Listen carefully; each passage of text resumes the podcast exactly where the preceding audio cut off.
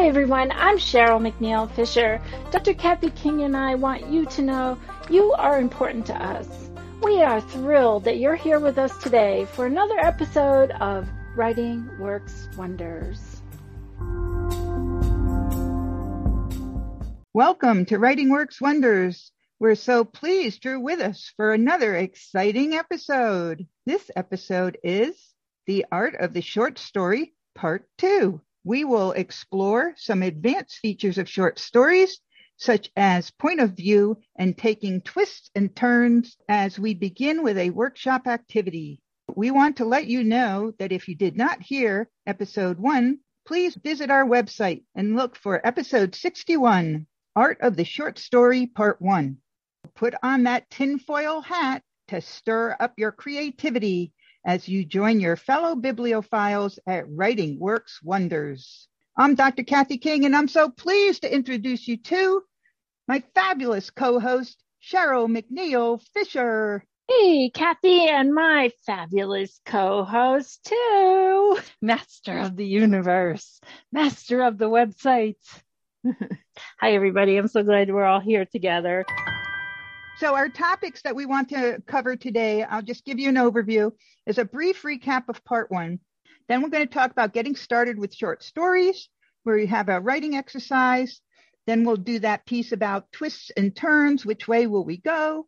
And then, we also want to discuss point of view along the way and strategies to cultivate new stories. So, that's where we think we're headed but as you know, with Writing Works Wonders, we could end up in many places along the way. So, a brief recap of part one of The Art of the Short Story. We talked about the many places that we find short stories to listen to and read, different genres of short stories, authors of short stories, and also anthologies of them. We also talked about finding opportunities to publish our short stories in anthologies and also paying markets. We included a few suggested books about writing short stories. All of this is available in episode 61, the complete recording, and it's available on the website with show notes. And it has a link to the resources we mentioned. You may also listen to it on, of course, Lady A, Google Home, ACB Media, and any of your favorite podcast applications. If you listen to that, this will make more sense but you can also just start here with us. Let's get started.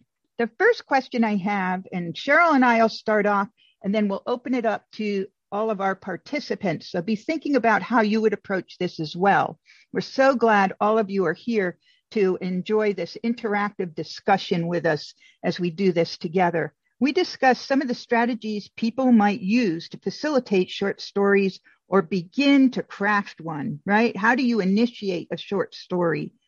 But let's review that sometimes it's important to have your own way to be able to do that. Everybody can approach this differently. So we don't want to put it in a box and say, here's the formula. That's what we're trying to get at.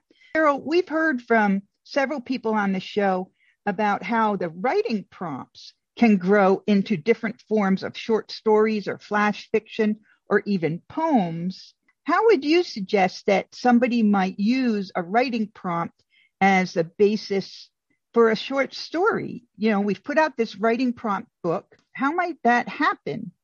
In our prompt journal, we do something similar to what we're doing every week. A certain amount of words, certain amount of lines.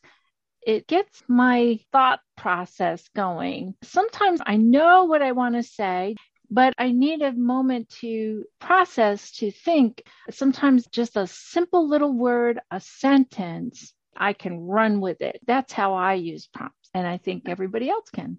Great. And it might be that a prompt might just get you started for the day, or it might be that one of them occasionally sparks a story to start and it carries you away with it. Yeah, like you said in the morning, hello world, here I am. And we just start writing.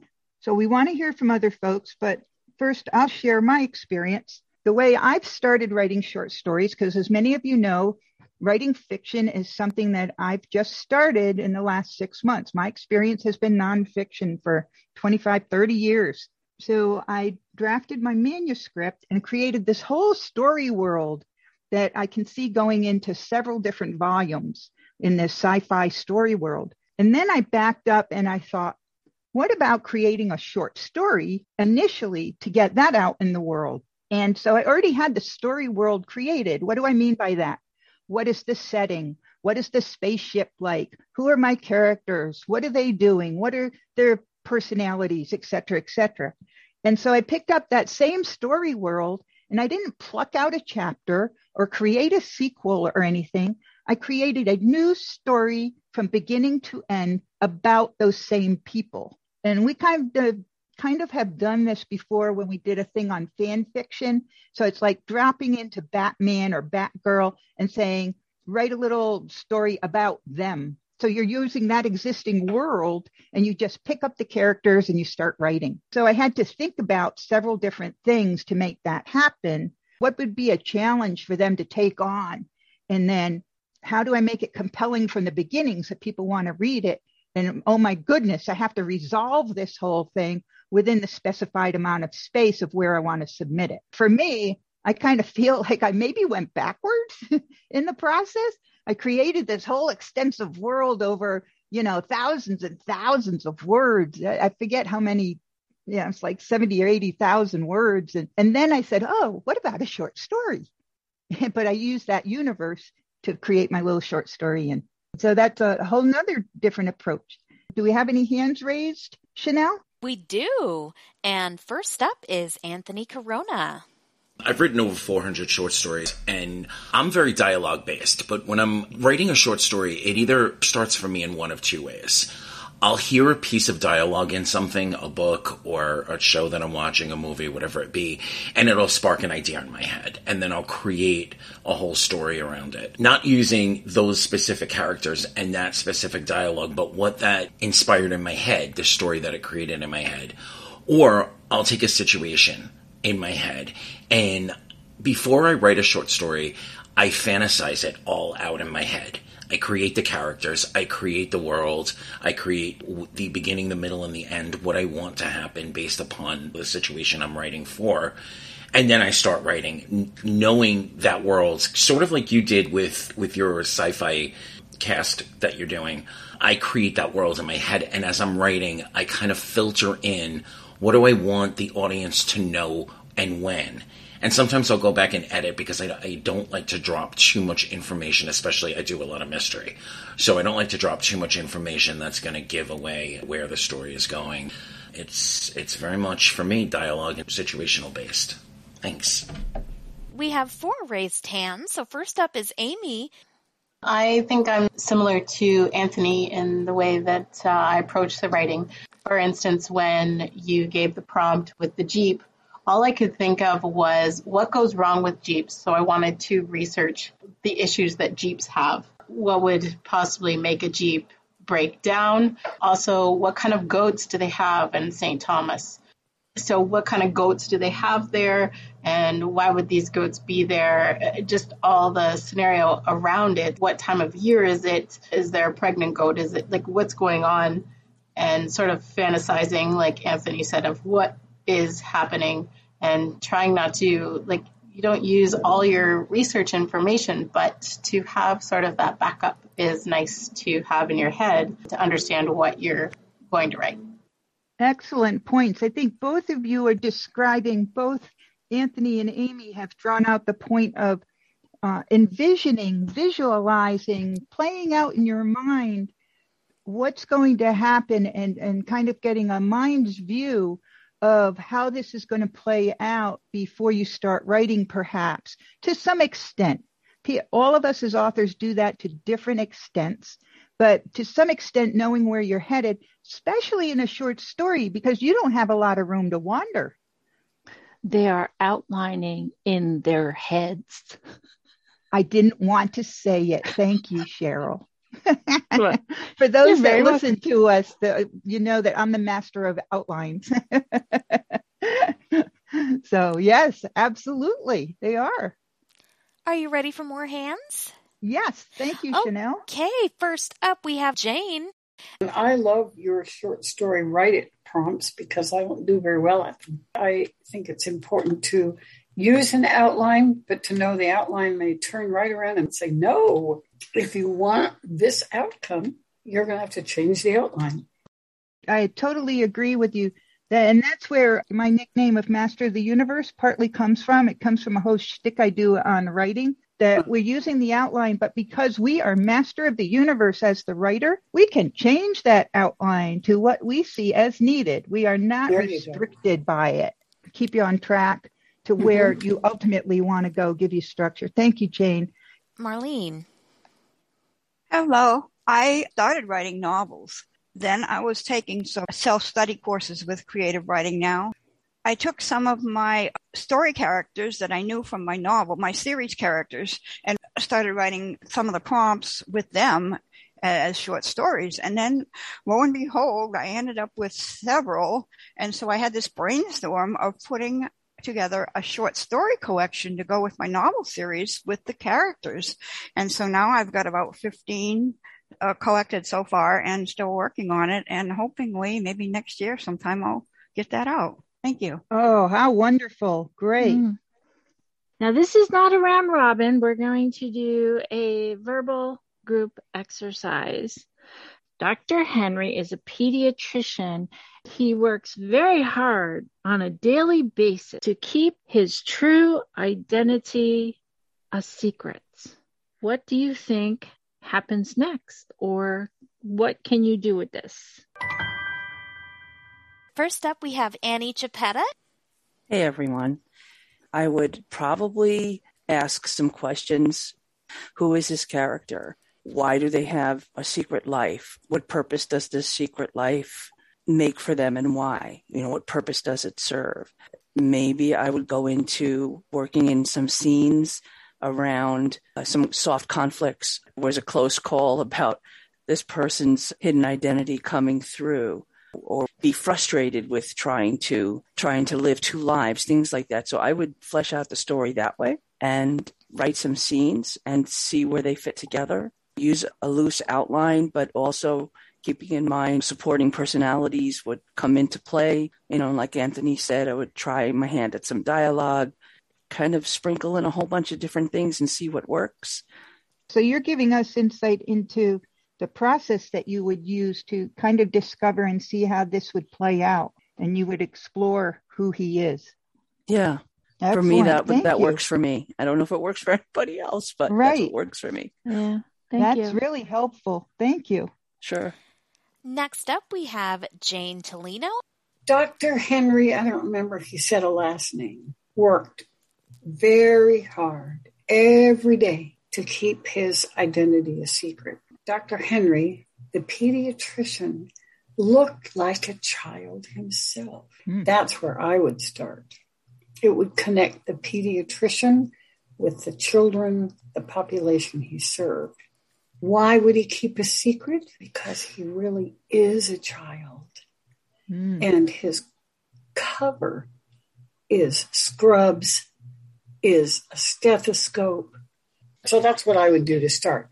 Next up, we have Carol Mackey. I I want to read that story when she finishes it. No, yeah, I want I want that one. And the road I would go in is developing the what who he really is, how he keeps it hidden. But then there's a story in there, and that they begin to the two uh, his pediatrician job and his other job, which maybe he's a secret spy. Who knows where he goes? but then have then those two worlds clash or interact and you go down that road. And of course, since I write poetry, I'm immediately trying to write a poem around that. So there we go. Dr. Henry, Secret Life in a Poem. Next up, we have Tabitha. My first thought was Dr. Henry's secret identity is that it's the early 18th century and he is actually a woman. And the only way that she can practice medicine is to pretend to be a man. So, ah, thank you. Excellent. Yeah. Excellent. Geez, I wonder where that came from. I know, really. I'm uh-huh. no one. yeah. Go with what you know. what happens if we change the point of view? And where can we go with it in that respect?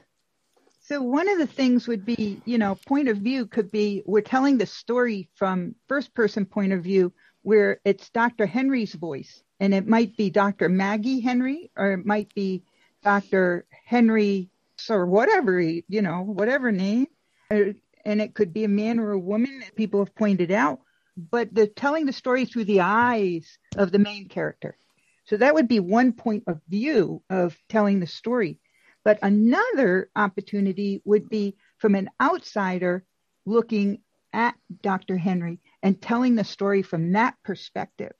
They're watching, they're seeing what's going on there. That's a very different vantage point. One has the inner dialogue when it's Dr. Henry telling the story, and the outside is narrating the experience. And then we have some other options as well. But those are two very familiar points of view that are very dramatically different. So let's see what other points of view we can get. So let's go to Anthony. I was thinking originally that um, Dr. Henry is an elf and part of a network of millions of elves around the world. So if I were going to change the perspective, I would actually tell the story from the point of view of Mrs. Claus at the North Pole, who's been tasked with overseeing all of the elves around the world. And the elves are pediatricians and teachers and things. And that network is what actually tells Santa Claus every year who's been naughty and who's been nice. Excellent.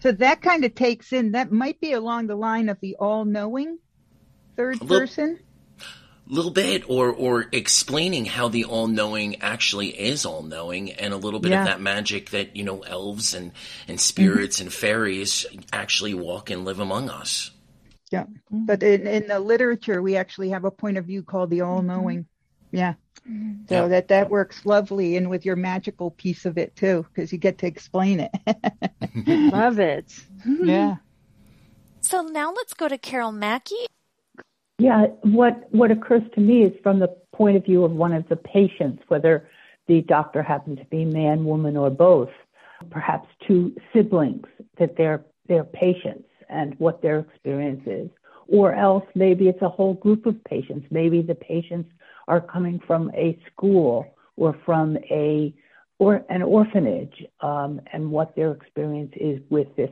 with this doctor, or it could be another one of his secret identity things all could get really tangled. Very interesting point of view. Yes, a mm-hmm. specific mm-hmm. third person onlooker, not just a narrator sort of guide relationship. Right. Dave Trevino. Well, somebody stole my uh, idea about having a different third person tell the story, a person who was not all knowing, maybe mm-hmm. another character looking at the main character. And that way, he doesn't he doesn't know everything, so he can't really guide you through what's happening. He can discover it along with you. Henry could be, and this is dating me a little bit, Dr. Richard Kimball. Although how he could uh, establish his pediatric credentials and still remain a fugitive is something I haven't figured out yet. yeah, in this day and age, that would be tricky, wouldn't it? It, it would be virtually impossible, I think. Yeah. Eh, that that was uh, that series was back in the 60s. Mm-hmm. So uh, we weren't as informed about everything as we are today. Mm-hmm.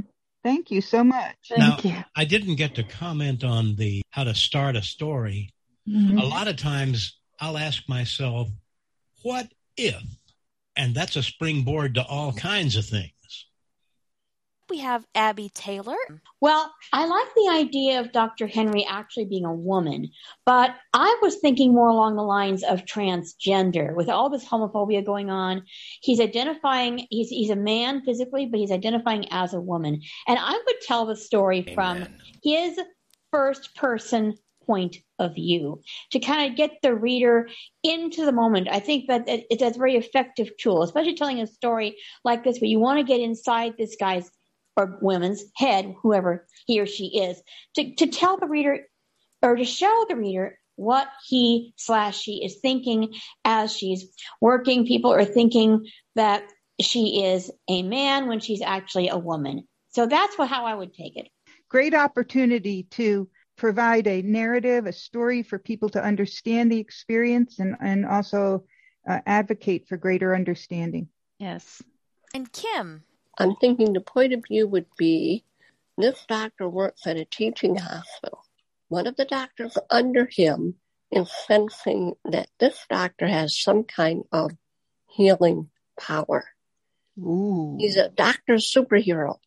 Uh-huh. and so the student is tempted big time to let it let the news out. But and so the story would be should he do it? Why shouldn't he do it? What situation would come up that would make up the the student's mind? What mm-hmm. terrific ideas. My goodness, Cheryl, huh? this is great. Yes. We have another exercise for you folks. One of the things that we can do when we start writing a book or a short story is thinking about a synopsis or even shorter than a synopsis. Some people call it a log line. And in our life experience, some of us might remember TV Guide but most of us know Netflix and Amazon Prime and different streaming services. They have a description of an episode of a series or a short description of a movie, right? So that little two or three sentences that describes what's going to happen in that show. What is it that you'll see? But it doesn't give away the ending. It tells you who the characters are and where things are generally going. So the log line for maybe Romeo and Juliet would be something like cross-starred lovers caught between two dysfunctional families in such and such a period of time. So that would be the log line.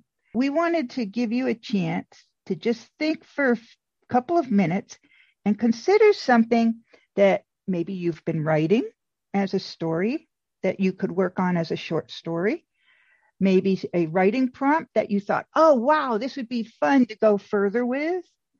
Or maybe it's an idea that you've had, or a memoir piece, a journal piece that you would think would be fun to extend further.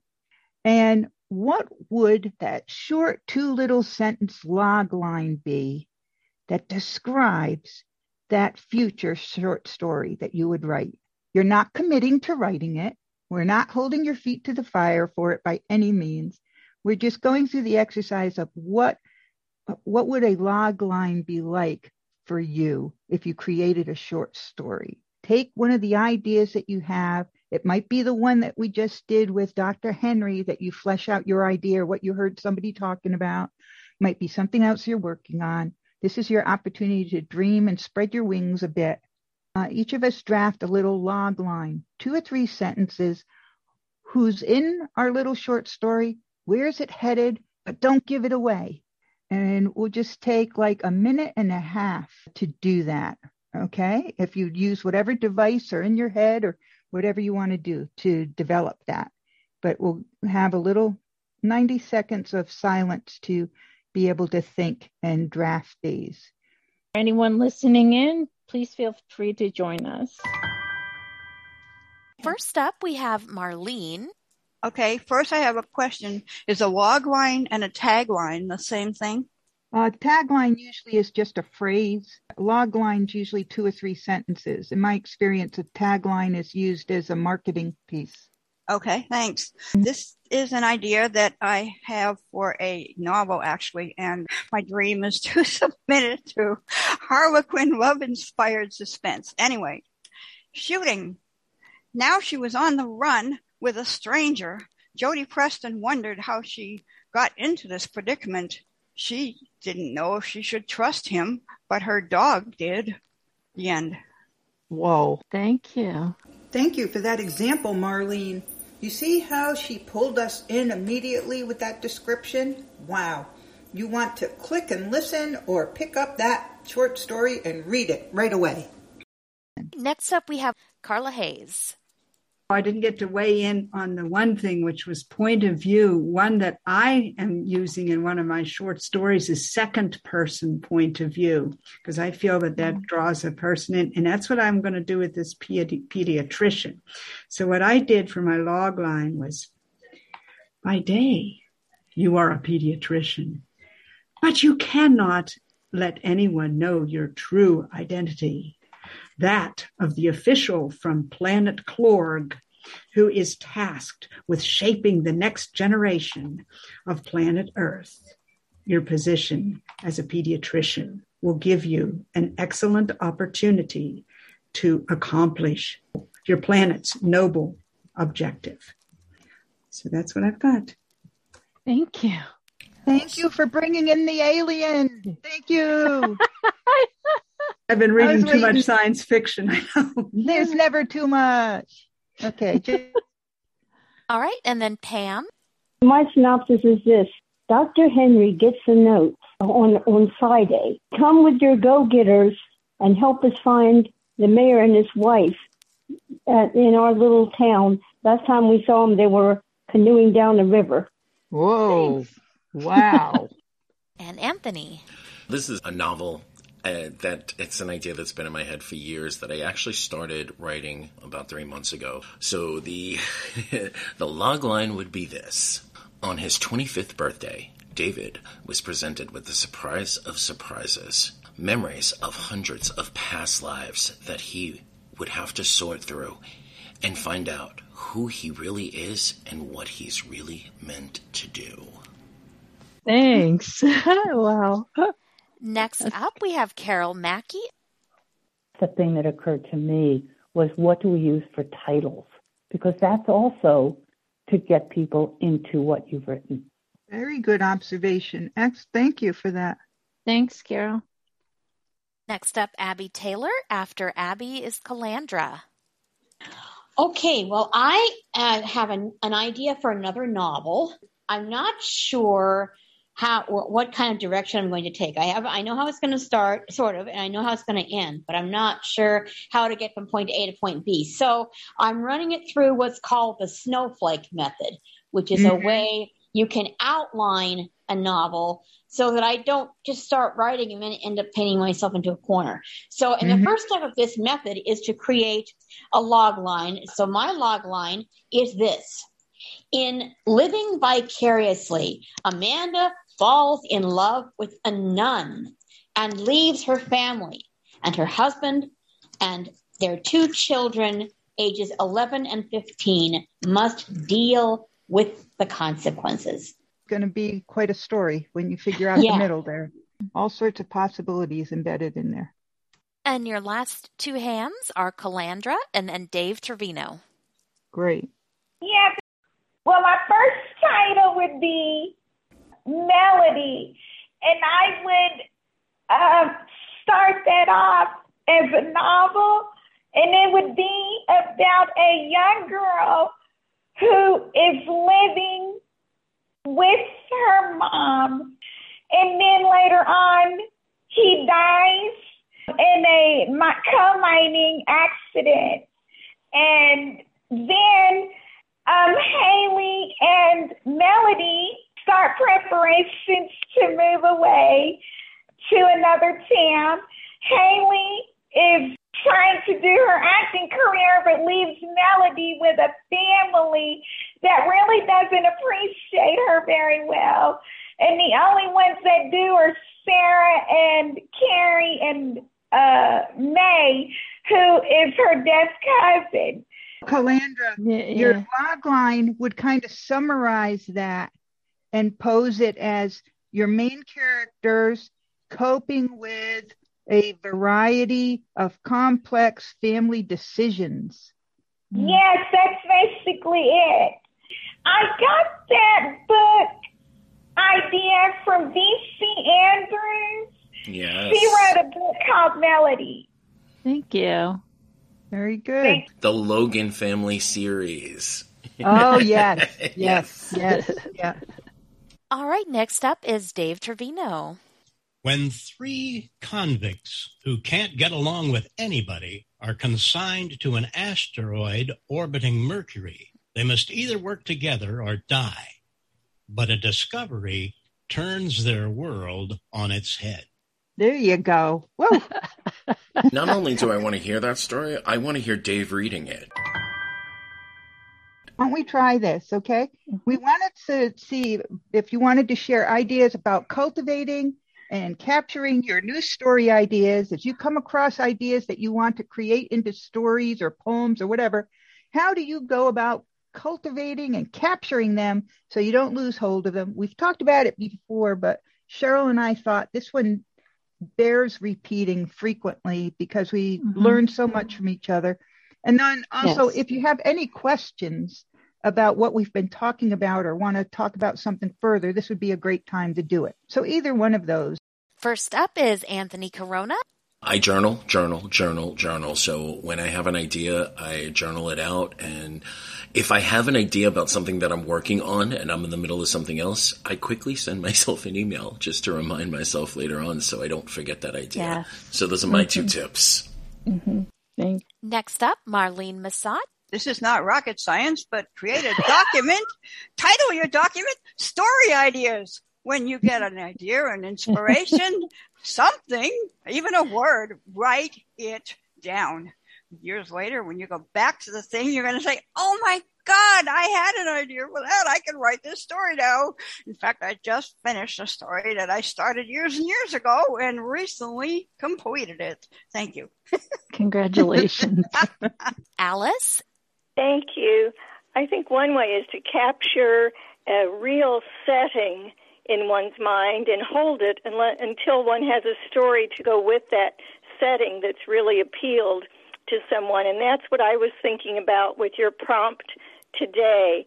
I went back to the earlier mid 1950s to a pediatrician's office wherein the reception room, waiting rooms, and examining treatment rooms were all knotty pined walls. And on every wall, in each of those rooms was a cuckoo clock because the doctor, who's not Dr. Henry, but another doctor, had a huge collection of these cuckoo clocks. And just by capturing that setting in my mind, although I'd never want to write about that doctor in the real doctor sense, who he really was, allowed me to think of at night those cuckoo clocks the cuckoos coming to life and telling the story from the perspective of the cuckoos that observe all that is going on throughout the day in the doctor's office. So capture a setting and hold it until you have a story to go along with it. Thank you. Thanks. I love that. Thank oh, you. Oh, that's fun. Yes. Yeah. they talk to each other. Oh, I love it. Mm-hmm. Then Annie Chiappetta. Hey, everyone. I have one piece of advice. If you have an idea, get it down uh, any way you can, whether it's, you know, voice notes or writing a document, and then trying to just write some scenes or some action of events based on the idea. It could be like just one liners. You know, the guy walked into the room and opened the door and saw the dog, you know, but try to keep that momentum and, and try to get some settings and scenes down. And then it kind of just really helps me get back to the piece if I've put it down uh, a lot of times I don't go back to an idea for months, but having that information really just, you know, rekindles the creativity. That's my advice. Thanks. We are going to be on Sunday edition at 1 p.m. this Sunday with Anthony Corona. So listen in for Kathy and Cheryl with Anthony. And our prompt for next week, I think you guys will like this 75 words or less. Here are your words frog, turtle, dragonfly, butterfly, 75 words or less. Have fun. And I'll turn it back over to Kathy. She comes up with the greatest writing prompts, doesn't she, folks?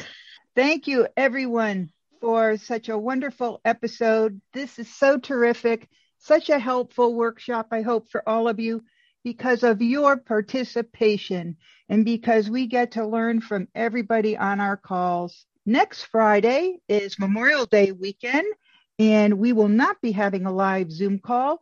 We hope you enjoy yourselves.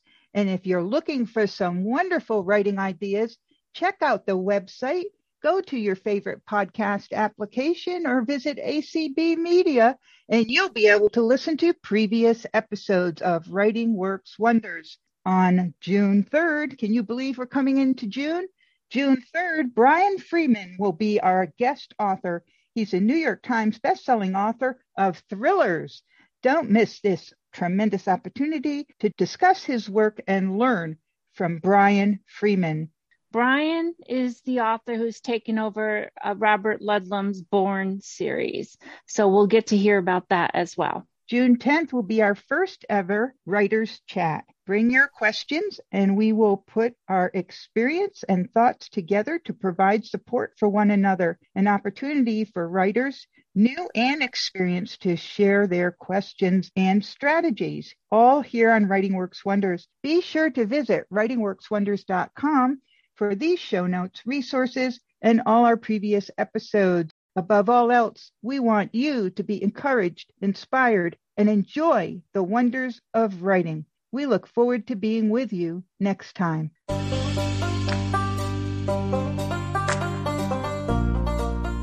Thank you for joining us today on Writing Works Wonders.